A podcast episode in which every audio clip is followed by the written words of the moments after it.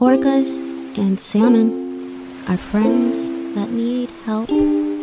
Our ocean pals are facing some trouble. Less trouble, more bubbles. There's so much we can do. Do you know what I'm thinking? Let's start breaching extinction.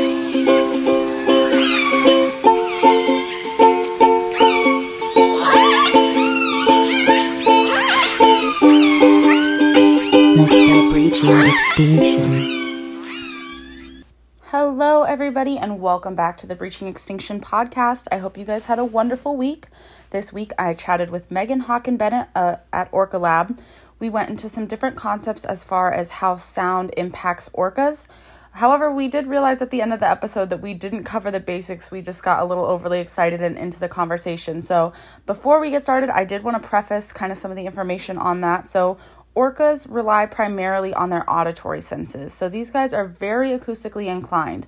They have different languages or dialects, we think. Languages is kind of a more anthropomorphized term to put on it, but essentially these guys have different clicks, whistles, and other noises that they're able to use to communicate to one another. So uh, these guys typically will see hang out within the same acoustic range of one another. So family groups are typically not going to be far enough away from another animal so that they can't hear them. One of the other things that they have is this cool function called echolocation, which I'm sure most of you have heard of, but just in case you haven't, echolocation is a tool that these guys are able to use. So essentially, what they do, a very oversimplified way of explaining this, is that they are able to send sounds out of the melon of their head. And so these sound waves will go and bounce off of objects, creating sort of like an echo, which is where we get the term echolocation. So it'll bounce off an object and then return back to the animal. And these guys are able to use this to kind of determine where their surroundings are. They can use it to know where other whales are. And most importantly, they use this to find their prey. So without echolocation, they are not going to have the same success rate in finding their prey unless that animal kind of just is swimming directly across their path, which is not always the most common case. If you know that you're going to get preyed upon by orcas, you're more than likely not going to swim in the direct path of the orca. So um, that's why this is important. I just wanted to preface the episode with that. But thank you guys so much for joining us, and I hope you guys enjoy this. Today's show is brought to you by Audible. Audible is offering our listeners a free audiobook with a 30-day trial membership. Just go to audibletrial.com slash breaching extinction and browse the unmatched selection of audio programs. Download a title for free and start listening. It's easy. Go to audible.com slash breaching extinction.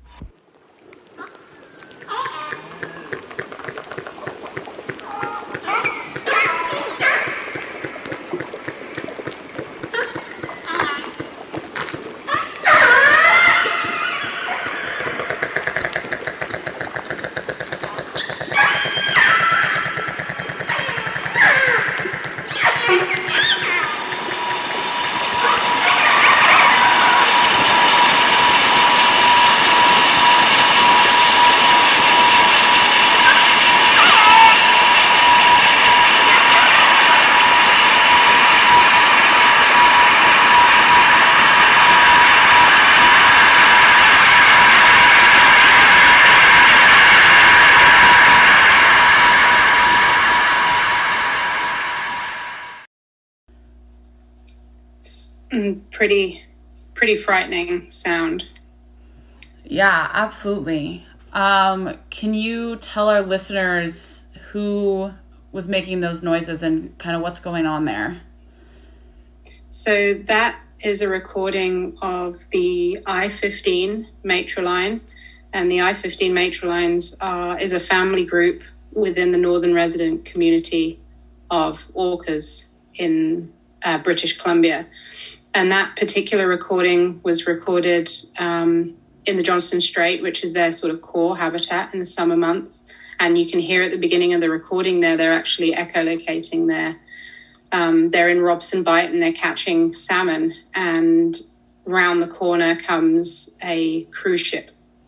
And that's the, the sound that you can hear that erupts into their soundscape very um, aggressively there. And yeah, I think the most heartbreaking part of it for me is they try, you can hear that they try so hard mm-hmm.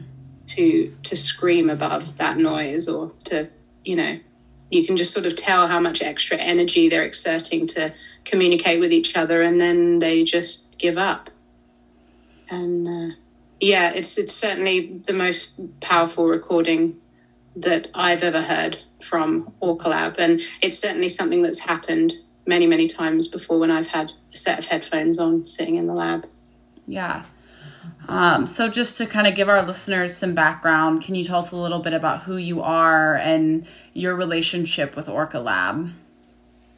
So, my name is Megan, and for the last decade now, so the last coming up to 11 summers, I've spent my time at Orca Lab, which is a land based research station on Hanson Island in British Columbia, Canada. And Orca Lab has been running now for uh, just over 50 years, and it was founded by a man called Dr. Paul Spong, who was originally from New Zealand, and he was hired by the Vancouver Aquarium to assess the intelligence level of the first ever orca that was put into captivity. And he very quickly realized that the whales were um, very connected to sound and incredibly vocal. And after sort of coming to the conclusion that he didn't feel that captivity was the right environment for them, he started to look for where would be a good place to study them in the wild. And he was led directly to the same spot that Orca Lab still stands on 50 years later. And um, soon after that, his uh, now wife, Helena, the co founder of Orca Lab, um, she arrived in the 1980s and she's uh, been there ever since. And yep, together they have created a network of now nine hydrophones covering a vast area of sort of around, we think now nearly over 100 kilometers square radius. It's all been very new this summer. We've had quite a lot of expansion. So we're still working out exactly how much area we're covering now, but it's around 100 kilometers square radius of underwater soundscape. And so 24 hours a day, seven days a week, 365 days a year, we're listening to anything that passes through that area. That's excellent. I don't know of any other group of hydrophones or organizations that have been able to make that expansive of an area of coverage. Um, can you tell us a little bit about the philosophy and history of Orca Lab it's very unique from a lot of the other uh, research organizations that are out there. So, what about Orca Lab is you know different? I think the biggest thing that um, is different about Orca Lab is the fact that they're totally land based, and so Paul and Helena both believe that they can collect um, enough information from these whales without going out on the water with them in boats. And so by deploying uh, remote hydrophones and remote cameras and then you know remotely powering them with things like solar panels and wind turbines and then projecting these signals back to the lab that we can actually passively listen to all of this underwater soundscape and watch it with these remote cameras um, and learn so much about the whales. I mean, in, in the last 50 years, Orca Lab has recorded over 40,000 hours of whale sounds. And it's been used and broadcast over broadcast over the internet all over the world, and it's been used by hundreds of different institutions for various different projects. It's got to be one of the largest collections of uh, data on a specific community of, of mammals in the world, if not the most. I'm not too sure. Uh, absolutely. Um, like a little fun fact when like before we just put the new introduction for this podcast and the original introduction was one of the sounds that I pulled from the Orca Lab website. So it is it was originally a Northern Resident because I couldn't find any Southern Resident noises online. So I used theirs instead. Um, but yeah, that's amazing um, that you guys have that much. There's so much we can learn from vocalization. So how does Orca Lab use these vocalizations to study the northern residents, um, and what have we learned so far? So one of Orca Lab's main goals um, on a daily basis is to try and build up a picture of the daily lives of these whales, understanding what they're doing, where they're going, uh, who is there, um, who is communicating with who, and yeah, essentially just trying to build up a picture of, of what it is like to be a northern resident orca.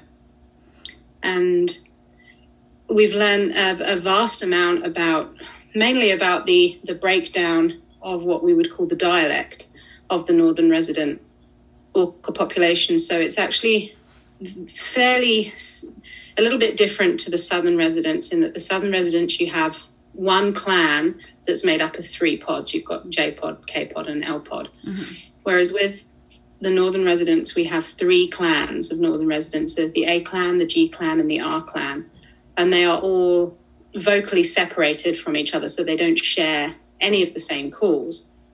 And so within those clans, A clan, we have various pods in there. So we have a one pod, a four pod, a five pod, and then we have the BCDs. And so that's breaking things down acoustically into pods. And then once we get into the pods, for example, a one pod, a four pod, and a five pod can sound quite similar to the naked ear. But if you really break down these individual sounds that they're making, there's these tiny little differences in the sound. So there's one sound that is made by the A1s, the A4s, and the A5s. And it's a bit of a signature sound of the A clan, really, and it's called an N4 call. Mm-hmm. And that N4 call is delivered very, very differently between the A clan, the A1 pod, the A4 pod, and the A5 pod. So just by hearing that one signature sound and by being able to pick out a tiny little difference in that sound, mm-hmm. we know, even if it's the middle of the night and we haven't heard whales for days and we have no idea who's in the area, we can just hear that one little sound in the middle of the night and we know exactly what family group it is that's coming into the area. And we know not just because of the sound, but if we actually turn those sounds into images on a spectrograph, you can actually see the differences in the sound that's being made. And uh, yeah, I think it's it's pretty incredible. So really being able to understand exactly what families are doing what based on the direction of their travel, what they're doing. So we know they're feeding if we hear echolocation. Mm-hmm.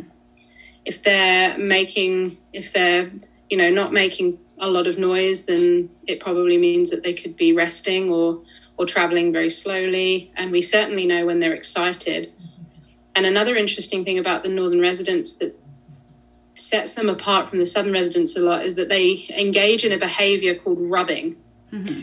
And it's just this incredible behavior that's only documented in a, in a few very individual beaches, um, a couple down south. Um, near Vancouver, but a majority of the beaches that are used most of the time by the northern residents are actually just in the Robson Bight, which is in the Johnstone Strait. And it's um, a couple of these pebble line beaches that are very, very different to any other beach you'll find on Vancouver Island, covered in very small, sort of one to two inch round, smooth pebbles on a on a sort of steeped gradient beach. And the whales come in and they rub themselves on the rocks. Mm-hmm. and they rub their bellies on the rocks and they do it for hours and hours and hours and hours.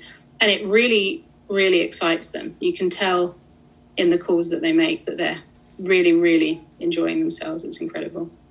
That is incredible so it sounds like we've been able to learn a great deal about the emotional state and the family groups of the whales so the sounds are very important um, so how you know, you guys collect these things, this information through hydrophones, um, and you guys are land based. What other logistics go into running Orca Lab? Well, just purely the, the logistics of running a, a hydrophone or a camera site that is not in direct view of Orca Lab and not connected to Orca Lab mm. logistically has huge challenges involved there. So, firstly, hydrophones. Most of our hydrophones are deployed deployed anywhere between 12 and 35 meters underwater. So, in order to deploy them under the water and make sure that they're in a um, a safe environment where they're not going to get um, destroyed and where they're not going to destroy other sort of critical marine life, then we have to have divers that go down uh, with the hydrophone. So we drop them off the side of the boat and I actually learned to scuba dive specifically so that I could help out with this kind of thing. And so we we take the hydrophone down to the desired spot and we secure it with um, whatever rocks we can find to move around the, the module to keep it secure. And then from there, a cable comes up above the waterline, and from there, we need to power the hydrophone or power the camera. So the station has to be weatherproof because um, there's a lot of electronics involved, radios and antennas that are intended to beam the signal by line of sight back to another tree on another island. And then that radio will send the signal back to the lab from direct line of sight. But in order to power all this, we need to use uh, batteries, very heavy batteries that are sometimes positioned on the top of very high cliffs. Mm-hmm.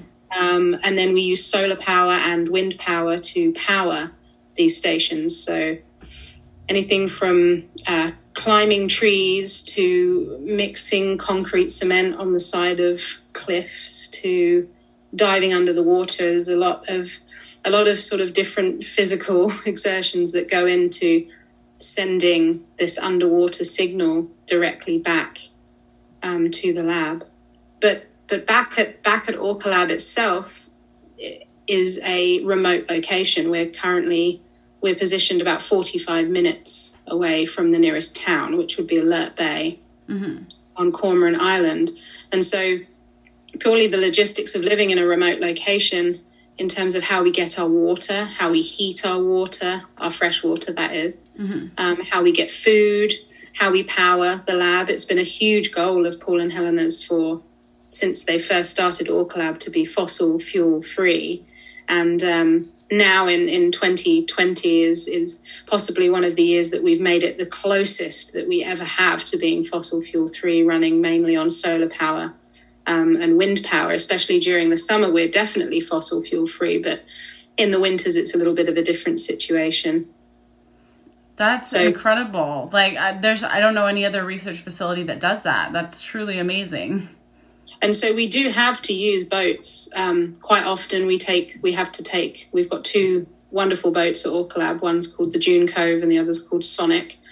And Sonic's the little one that I've probably had the most experience um, with. And we take that boat out, we have to quite often, whether it's to go and check on a signal that has gone down or to go and maintain a site or if the batteries need swapping out or we just need to dive on the hydrophone to check that everything is okay but we also in the summer months when we're fully operational we sometimes have up to sort of 16 or 17 volunteers camping at Orca Lab and so of course everyone needs food and everyone needs clean laundry and and all these kind of things. So very often in the summer, we'll be running in and out of town to grab vast amounts of uh, groceries and do big lawns big loads of laundry for everyone. So it's it's a it's a busy place in the summer, that's for sure.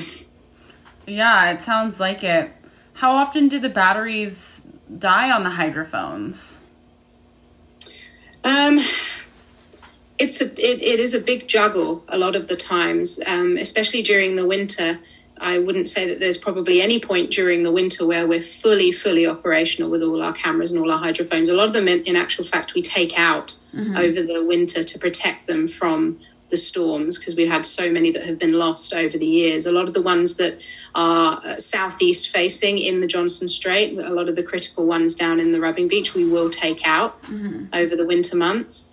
Um, and then some of them are a little bit more secure and, and, and hidden from from the storms that come in in the winter. But I'd say in the winter it's a it's a bit of a it's a bit of a juggle to keep everything um, up and running, especially with weather. You need a good weather window to get the boat out to fix things, really. But in the summer, for the most part, we'll be fully operational through the summer as long as we do a lot of maintenance on the sites around April and May. Then uh, then we're usually good for the summer. Nice yeah, that sounds like a busy place. Lots of work to do. Wow, that's like yeah, you, quite an operation. You, Sorry, go ahead.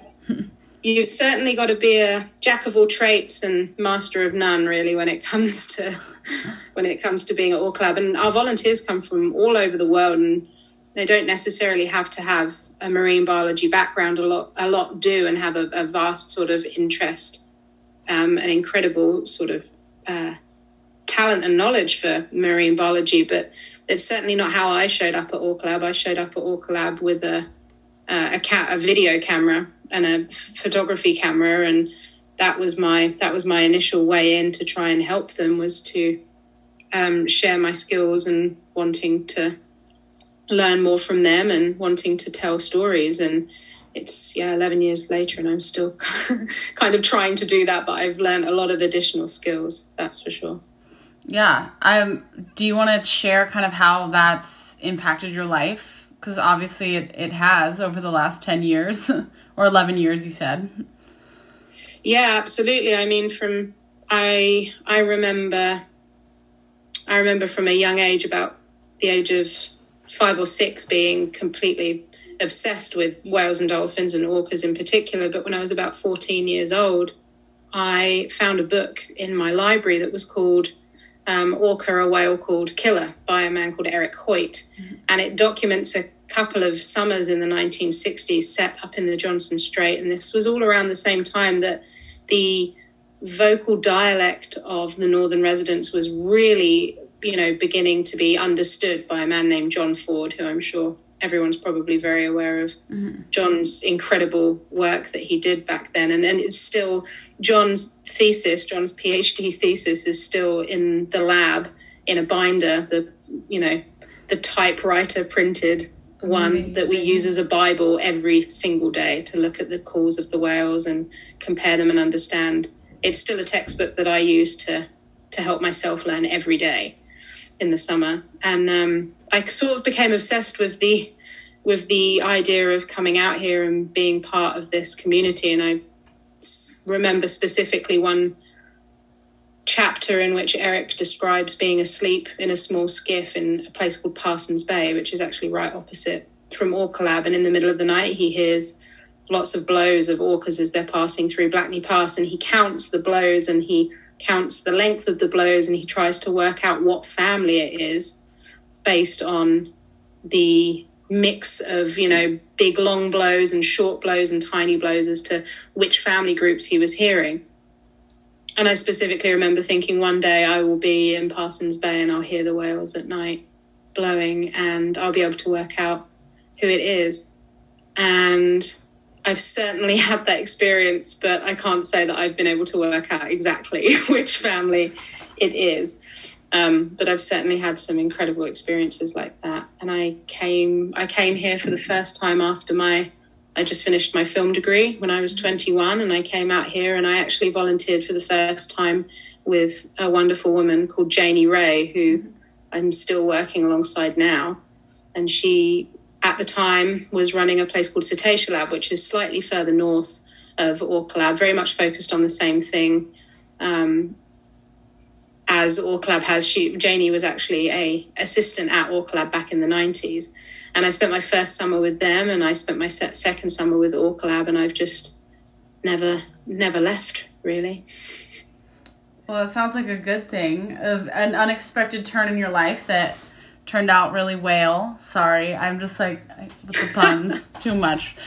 Anyways, you hadn't have got that in, I would have been very disappointed. Okay, good. I'm glad. Most people like them, and I understand they're very corny. But yes, um, yeah, that's like what an incredible like turn that took. Um, and now you're there. Um, so you know you've been there for a while. You've like you know gotten to hear the calls because I know I've chatted with Gloria Pancrazzi quite a few times, and I know she was there and she just raved about how you could hear the hydrophone like all the time. It's just on all the time. Um, so obviously, there's been you know a variety of different factors that have impacted these sounds. Um, how has you know COVID impacted what you've been hearing over the last ten years? Well, the biggest, I think, the biggest thing about our year this summer just passed, the summer of 2020, mm-hmm.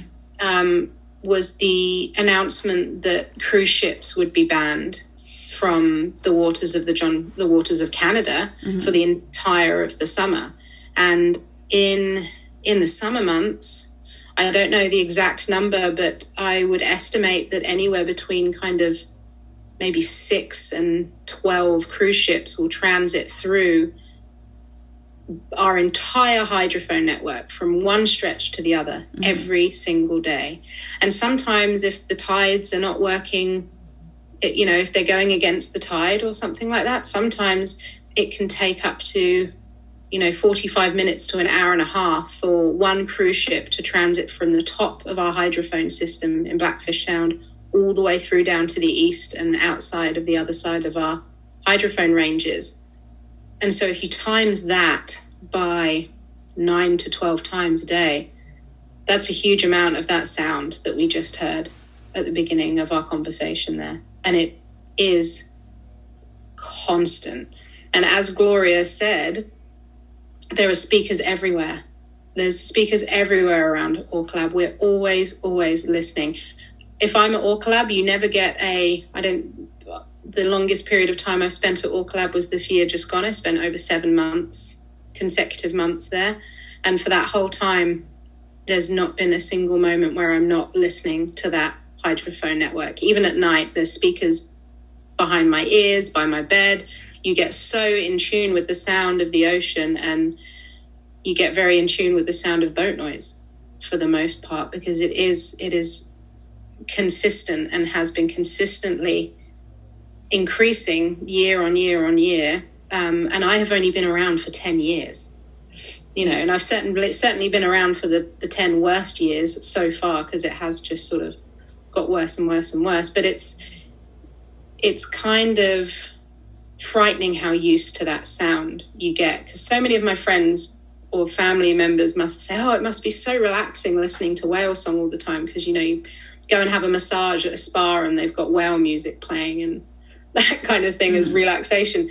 For me, if I'm hearing the sounds of whales, I'm in a state of elation, I guess. I'm mm-hmm. excited, I'm interested, I'm alert, I'm usually awake and I'm making notes every that's everyone's job at Orca if you're if you're listening to whales then you always have a pen in your hand you're always making notes about what you're hearing and these books Paul and Helena's house in Alert Bay one of my favorite rooms in their house is filled with bookcases of exactly the same type of notebook, these little black and red notebooks. And every single one of those notebooks from 1960 through to today, I'd say we go through maybe 20, 25 notebooks a year. They're all in this house, and you can pick one of these notebooks out and flip to any page, and what you'll be what you'll be reading about is the day of the day in the life of a northern resident on any day between now and 1960. It's it's an it's an incredible documentation of life of a species that we knew nothing about and still know very little about. But I think the biggest thing that keeps me so invested and so involved in Orca Lab is Paul and Helena's continuous dedication to the philosophy behind what they have built and the idea of bringing nature closer to everyone's lives without harming it is such a such a meaningful meaningful meaningful notion and just something that i think everyone in the world could definitely do with connecting with a little bit more is understanding how you're connecting with nature and why you're connecting with nature and what how that is impacting nature. But by standing, certainly for me, by standing back and watching and listening for seven months in the same spot is it really does make you feel so differently about the way you do everything really and the way you connect with everything whether it's the seasons or whether it's the food that you're eating or whether it's the any choice that any choice that you're making. But I think it's certainly that philosophy that Paul and Helena have created and what they've what they've done with Orca Lab is what brings me back every single year. Absolutely. And you know, I think it's really important that you bring that up and I think Orca Lab is a very unique institution that, you know, can serve as a very good role model for a lot of places because that's a theme that comes up on this podcast a lot is the way that we connect with animals and like what is you know the cost of our behavior and obviously you know people listening to this are very aware of what's going on with the southern residents and um you know, of course, like we have the noise issue too with the southern residents. Granted, that's not the biggest issue, but it still is interesting to me that so many people will fight to make noise around those animals when um, we know that it's not good for them and that they're in a dire state. And I absolutely get it. You know, there is some really, there is, I personally think there's some really incredible science going on right now and data that has been collected not only on the southern residents but on the northern residents and mm. I think for me, if if you're going to go out on a boat and you're going to collect the information on these whales, we have to understand that we're living in a state of urgency for these for the lives of these whales. We're living in an absolute state of emergency. So you've you've got to know that that data that you're collection that you're collecting, you've got to know why you're doing it. You've you you've got you've got to have that vision of point A to point Z, point Z being further protection for these whales, quieter oceans, cleaner oceans, undisturbed oceans, so that they can go about their lives and catch food and communicate and make babies. If that has to be the primary goal, and if the if the data that you're collecting, if you can, it's got to be about legislation. You've got to see that direct correlation between legislation. Otherwise, I just don't. I don't see it being. It's the amount of the time is not to wonder right now. Yeah. The time is to save. And as much as incredible as all this information is that's being collected, it's it's got to be done to help save them because that's the only option we have left now. Yeah, I 100% agree with you and there's so much uh, to learn about these animals and from these animals but we can't do that until they're okay and right now they're not okay and like it is a state of emergency and we definitely need to be mindful of every single like impact that we have on the southern residents and the northern residents and any whale that's in the state no matter how big or how small to minimize it as much as possible um, but I agree with you. A lot of the research down there, or up there, I guess down there from you, is going like, you know, really well. I know Center for Whale Research and then Wild Orca, um, as well as like the Whale Museum, they all conduct a lot of really awesome research in conjunction with legislation. And like Deborah Giles, Ken Balcomb, like all the people at Soundwatch work really hard to work with legislators. But I think you're um, 100% on the money with um, keeping it with legislation. That's so important, especially right now. But we need our legislators to listen too.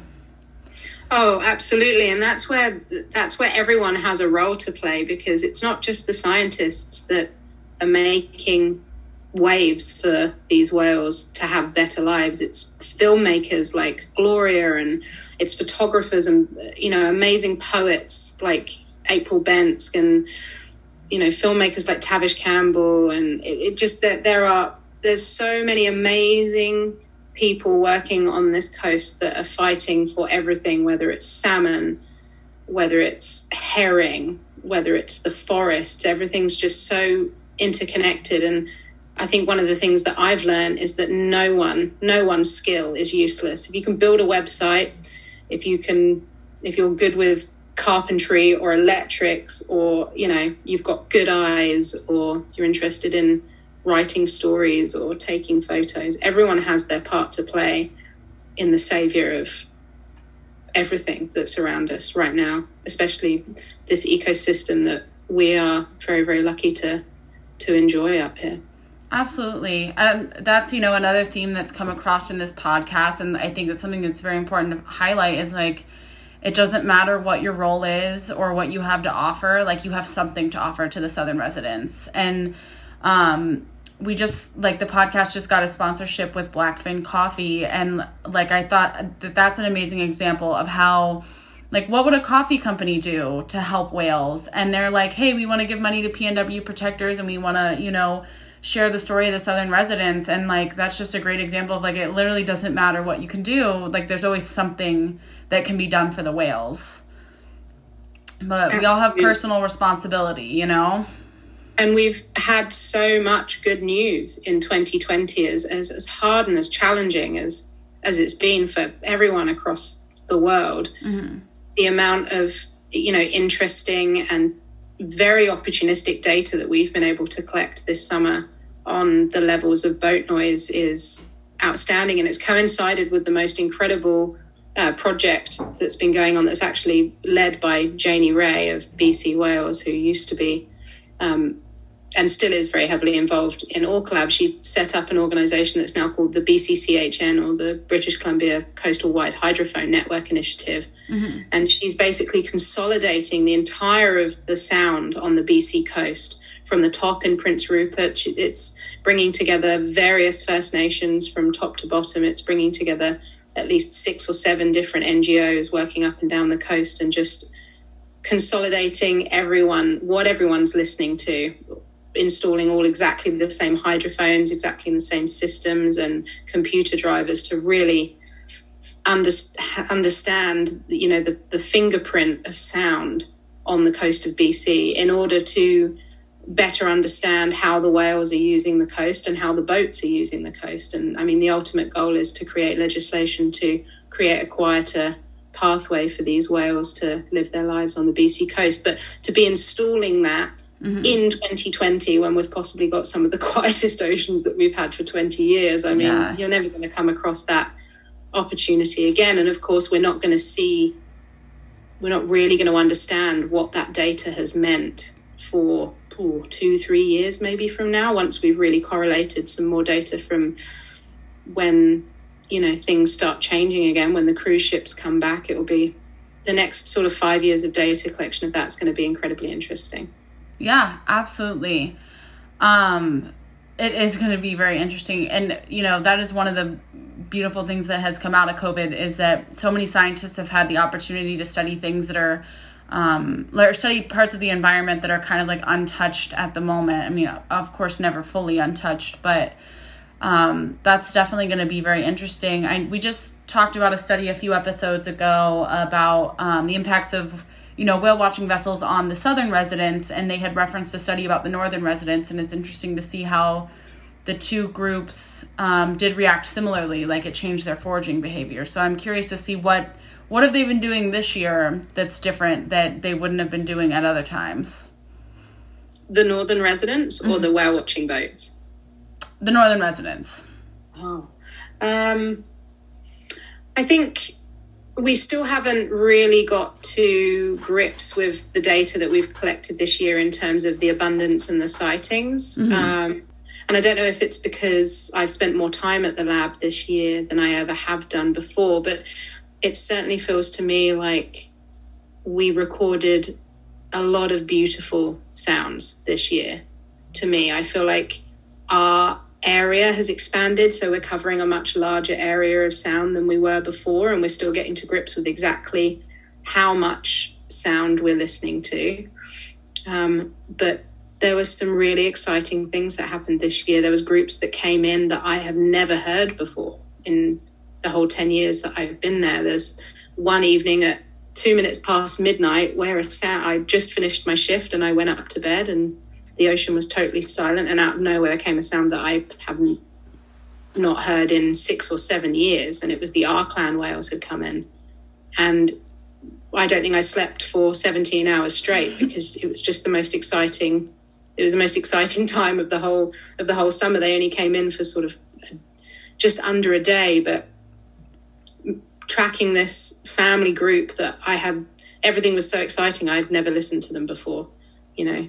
So to be sat there not really understanding whatever what these sounds are, and then having other groups that I did know come into the area and mix with them and move in and out and escort them in and down to the rubbing oh beaches oh and things you know events like that are what really stick out for me this summer. And and I don't know if because COVID's just sort of heightened you know heightened everything for us but we we certainly collected a lot of beautiful, beautiful, sort of undisturbed recordings this year. But I can't say that it, it, it I can't say that it felt like the ocean was totally quiet this summer. We had a, a huge drop in initial whale watching um, in the first few months of the summer, but coming through into sort of August, September time, there was certainly a, a, a high, there was certainly a rise in in the amount of whale watching that we had in the area. The the amount of whale watching does increase every year, but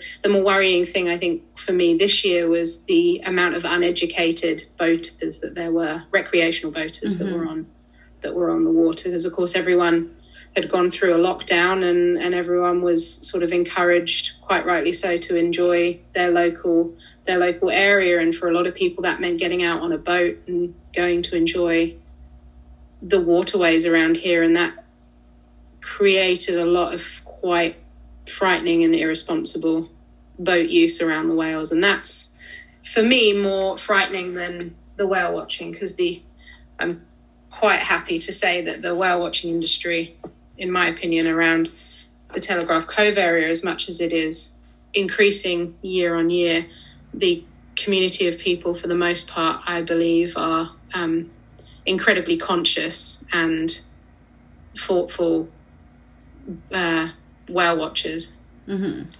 and uh, there's some there's some really good people working out there on the water whose sort of you know primary goal when they're out on the water is to maintain a respectful distance around the whales and to make sure that their guests are educated in the in the right way.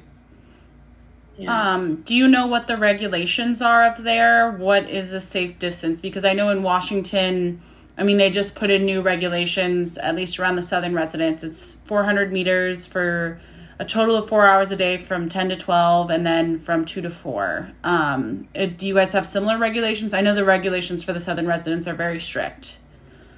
Yeah, so the in the time that I've been here, for the most part, it has always been 100 meters mm-hmm. as a as a minimum distance. But two years ago, that actually changed to 200 meters, which was probably one of the most significant changes in the guidelines that I have ever seen mm-hmm. in the time that I've been there. And it and it was a really really it had a really really positive impact. I believe 200 meters is a mm-hmm. is a you know double the distance away and um, it certainly gives the whales more space. I think my my big my big concern with whale watching is not necessarily the distance that people are maintaining from the whales, as important as I believe that is, and it's you know the first thing to be changed. But for me, it's the number of boats that mm-hmm. are operating around one group of whales at a time, and the length of time in which they're spending with the whales. I've seen single boats spend seven, eight hours around the same group no. of whales. Commercial outfits spending that amount of time around the whales, and it's it's it's sickening because it, the, that is essentially also one of our primary jobs at Orca Lab is we are watching whale watchers. Yeah. We, you know, we, when we're watching the whales, we're sometimes watching 12 to 13 boats in a huge circle oh around God. the whales. And as 12 much as everyone, 13? Yeah, and as much as everyone thinks that the southern residents, I know that the problem down there is far, far more out of control than what we've got, but I would say that, that it is getting out of control. Oh my God. There are, and I'm not saying that this happens every day, but, and it's also the time we, we, it's nice to know that the whales have at least have some time for themselves, but it's getting to the point now where last year I witnessed four whale watching boats with a group of whales at seven thirty in the morning, and I just I just don't understand why they feel the need to be out there at seven thirty in the morning. You know, it just it that kind of that kind of excessiveness baffles me. I'd love to see them. I'd love to see restrictions in the future in which the whales are kind of unwatchable from up until 9 a.m. in the morning and then, you know, unwatchable after 6 p.m. at night kind of thing. Yeah. At least, at least sort of see that they have that time to themselves. And then just a little bit more regulation on how many boats are allowed to be around the whales at the same time. And like I've said before, that the community, there's a lot of people working in that community. They're incredibly, um, you know, gracious to each other that they'll, they'll take off and let other boats come in. But, you know, it's still there still are times when there's a huge amount of boats around the whales, and it's it's oh, it's it's you know it's pretty hard. It's pretty hard to watch, especially in the summer months when I'm based out on a place called Cracroft Point, and I have a sort of fantastic view of the whole of the Johnstone Strait. And my primary goal when I'm there is not only to track the whales but to film them. Mm-hmm. And it's it's quite hard to film the whales when you've got you know three kayaking groups and and and 13 different boats and you know you've got cruise ships and tugs and research vessels and it, it can get very very busy. And i actually used to block everything out. Mm-hmm. my goal was to get footage of the whales without any boats in it. And it just got to the point where i thought actually is it more powerful to have footage of the whales with the boats in it? You know and really trying to document how many boats were around these whales and and and how the you know how the whales were maneuvering around that yeah uh, yeah, I would say that that's very powerful. And, you know, I understand the urge of people to want to connect with a wild killer whale. Like, that's, I mean, the whole reason of how this all, this whole podcast started and how, like, my, you know, you know, getting involved with orca started was because I went on a whale watching trip and I saw an orca and I fell in love. And, like, then I was like, okay, what am I going to do about it? You know, and I went to work with them and everything. But, you know, you, you learn pretty quickly that you definitely impact the animals and you have to wonder at what cost and you know there's other ways to interact with them like you can like you said your whole operation is land based you guys can do it from land and there's other ways and there's you know you just listed a bunch of amazing filmmakers who are out there producing films so that we can connect with them and even if it's not the same as in person you still can build that connection without harming them of course of course and i understand that there's not everyone has access to not everyone has access to you know be in the places that we are and to have the opportunities that we do um, to do the to do the work that we do. I'm incredibly fortunate that I've been able to pursue this life that I'm currently living. Mm-hmm. Um, and that's also one of the biggest primary goals of, of Orca is to share as much, to share everything that we're mm-hmm. doing, anything that we're, everything that we're listening to, everything that we're watching, we're sharing, we're broadcasting it live over the internet. There's an incredible organization called explore.org that um, sort of fund and, and run all of our remote camera networks. And so in this in the summer months, we're broadcasting up to sort of 10 different cameras throughout our area that are following the whales as they go remotely. And, and we have such an incredible audience that are just watching and following the daily lives of these whales along with us all across the world and they're even tuning in and IDing whales that I'm not paying enough attention to. Sometimes it's crazy. That's amazing. yeah, and they're so heavily invested um, in the lives of these whales more so than we we ever imagined, and mm-hmm. that's just one of the things that also keeps us keeps us so motivated and keeps us going. To sometimes I desperately don't want to hike up the hill at Parsons Island to deliver new batteries to the mm. system because it's just absolutely exhausting. But everything, uh, yeah, everything that we do is is to is for the whales, I guess. Absolutely, it's a simple life to lead. oh, if, you know, so if you know the answer of everything that you need to do, whether it's chopping wood or delivering batteries or you know uh, writing down excessive notes, it's as long as you know it's all for the whales, then it's it's an easy task to take. Yeah, that makes sense. um, you did mention that it is like a state of emergency for the northern residents, and I'm honestly not as familiar with them as I am the southern residents. How many northern residents do you have left, and is it the sound that's primarily putting them in this state of emergency? I think state of emergency is is just a word that I would use. Um, not just for the whales, but the probably just the general state of the planet. whole planet Earth right now. Yep. Um, but if we're just sort of focusing on on the on the northern residents, I think currently the population stands at just roughly around 300 whales, just over 300 whales, if I believe. And um, Jared Towers um, is the man who has sort of in the last few years, especially with the with the northern residents. Um, has really got to grips with the the way in which the population has been growing, and they have been growing at quite a quite a good rate for a number of years. But actually, I think if I'm right in remembering that this last year just gone is the first year in which the population has plateaued, which does naturally happen over time. Mm-hmm. I think communities plateau and they they dip down and they they grow and we may well just be in a in a in a plateau right now. But generally speaking, the population is is doing well. There's actually also a couple of other quite interesting studies that are going on with the run by the Vancouver Aquarium. Lance um, Barrett-Lennard is do, has been doing an ongoing drone study for about five years now, I think it is. And by taking pictures from above of the whales, they can actually measure the whales and they can not and they can start to measure growth, but also health. Mm-hmm. Um, mainly how fat or how skinny the whales are. And it, what's been really interesting is as they as Lance follows the whales from the north all the way um, around sort of Prince Rupert area down to the area that they spend the vast majority of their summers to document how they look at the start of the season and how they look at the end of the season. Mm-hmm. But um, it also gives a good idea of things like how many whales are pregnant, and then we can gauge the next year if the whale doesn't come back with a baby that the birth has been unsuccessful, and that's an interesting thing to to get to grips with. But I think outside of boat noise, there's obviously a vast number of things that I can sort of visually see happening around me. The, the biggest one being the salmon, Mm-hmm. the lack of salmon. And not because I'm actively involved in any salmon kind of research, but because I've spent 10 years surrounded 10 years i've spent the last 10 years in an area that has been surrounded by fishermen that are no longer catching fish Mm-hmm.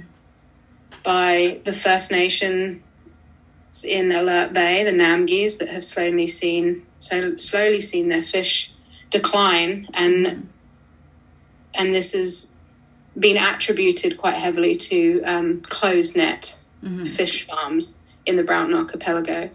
And there's been an incredible amount of activism, which I'm not a massive fan of the word activism, but there's been um, a huge amount of demonstration, I guess, on the destructiveness of closed net fish farms in the Broughton Archipelago and how important those waterways are to the wild salmon, um, which ultimately leads to the stock of grown up salmon, which the whales like to eat. Mm-hmm. Um, and so this year, actually, in the last few years, there's been an incredible, there's been a lot of incredible good news in the Broughton Archipelago with the removal of a lot of the, the fish farms and the numbers that are coming back from how the salmon stocks are starting to replenish themselves is, is um, pretty exciting. It'd be really good to see. Not all the fish farms have been removed yet either. Mm-hmm. There's still some, still some remaining in First Nation territory as well, which is frightening. But it is uh, it is definitely there's been some good news about salmon and some bad news about salmon in the in the last few years. So outside of outside of boat noise, I would say my sort of primary concern outside of boat noise would be salmon, but it's certainly not something that I've been actively um, participating in apart from uh, taking pictures and and helping out with films, I guess. For sure.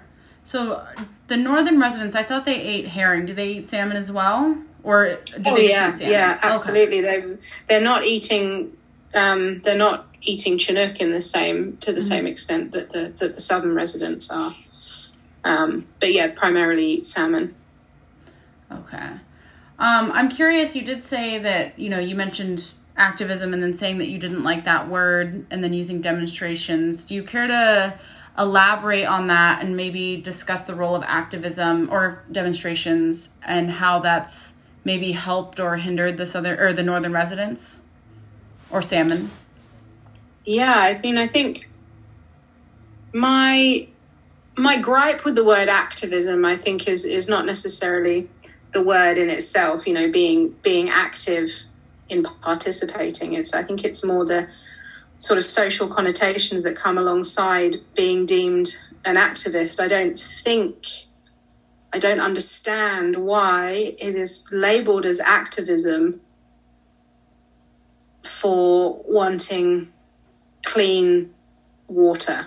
Mm-hmm.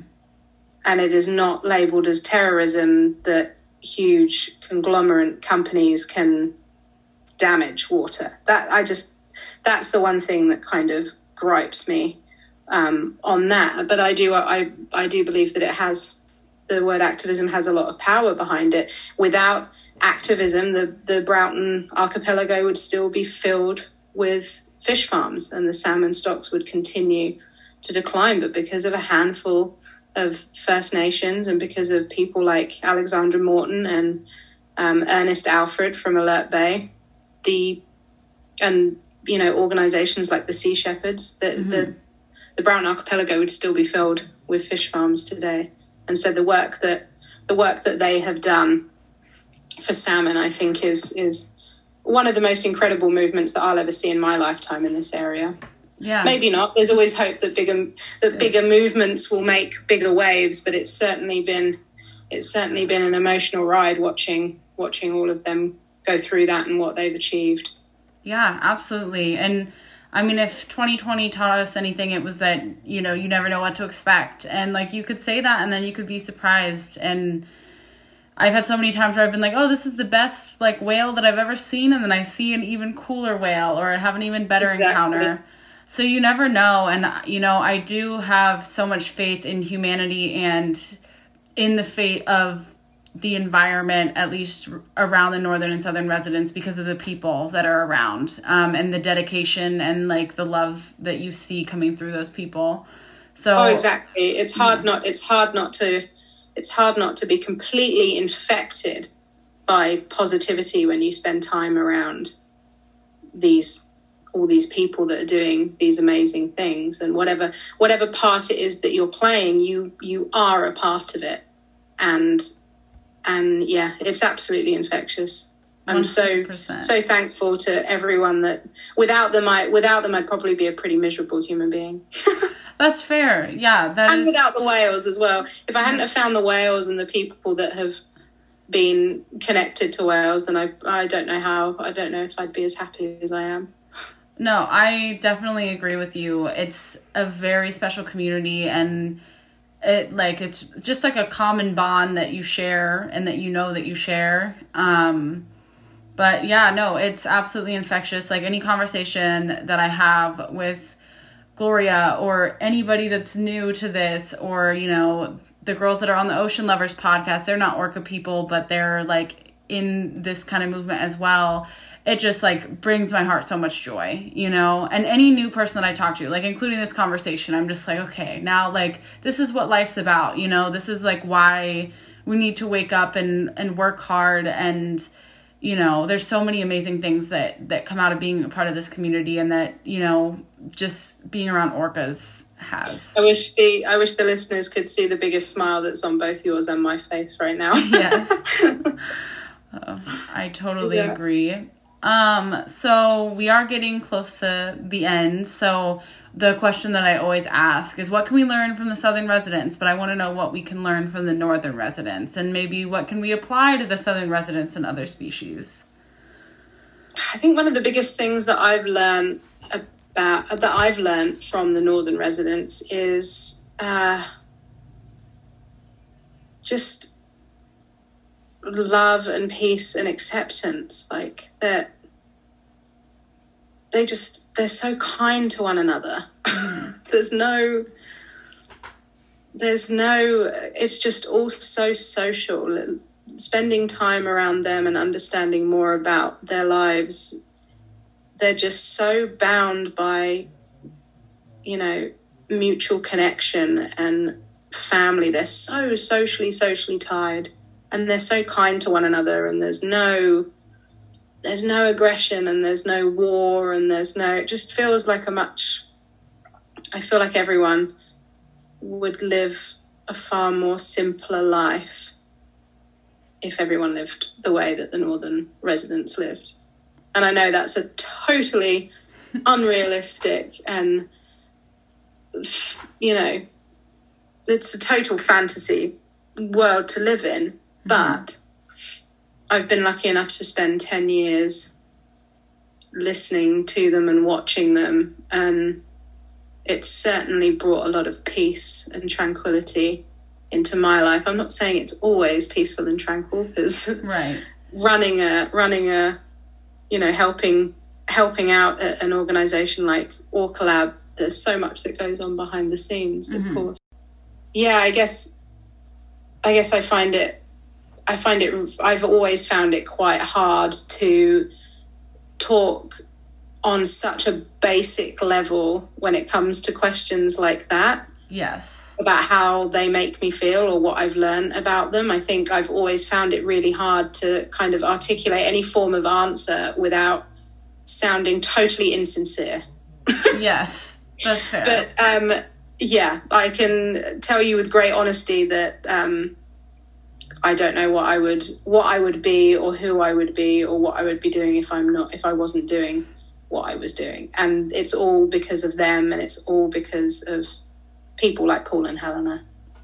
And yeah, I'd really love to play you a beautiful recording at the end so that we could end on something that wasn't boat noise. yes. Yes, let's do that. Let's listen to which which pod are we listening to?